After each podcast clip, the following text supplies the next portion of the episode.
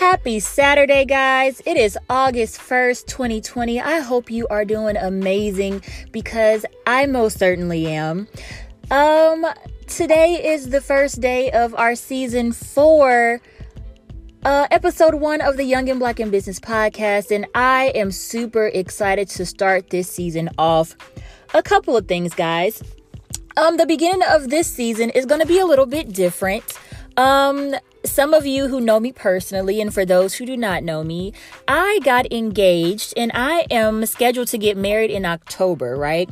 It's August, so I'll be getting married in exactly two months. And these past few weeks and months have been very hectic with me working um, overtime at my job and working on my other businesses and all that kind of stuff and just trying to get this wedding together. Y'all, I didn't know planning a wedding could be so stressful. So my time has been occupied a lot with this wedding and, and with working overtime at my nine to five job.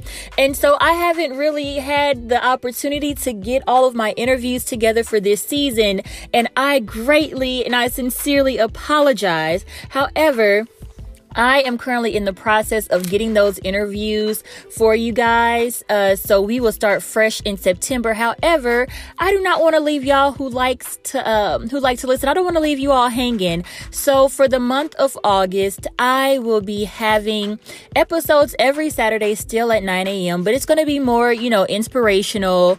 Um, you know how I have the quotes and just share my little thoughts on that just to encourage and motivate you guys. Um, for those of you who like to enjoy that. And then in September, that first Saturday in September, we will start off strong with our, uh, with highlighting the black businesses in Kansas City. So definitely reach out. Um, I know a couple people have already uh, reached out to me. If you know any black business owners in the Kansas City area, definitely give me their information. You can find me on Facebook at Taya L. Adair or on Instagram at Taya Lachey and just give me their information and um, I'll reach out to them. Or if you are a black business owner in the Kansas City area, definitely reach out to me and I'll be happy to have you on and broadcast because that's what this is all about highlighting the amazing or the amazing black businesses in Kansas City um, just to broadcast and, and share so other people can know about you because that's the only way we're going to grow, spreading by word of mouth. So, yeah, I'm super excited and let's get into this first episode.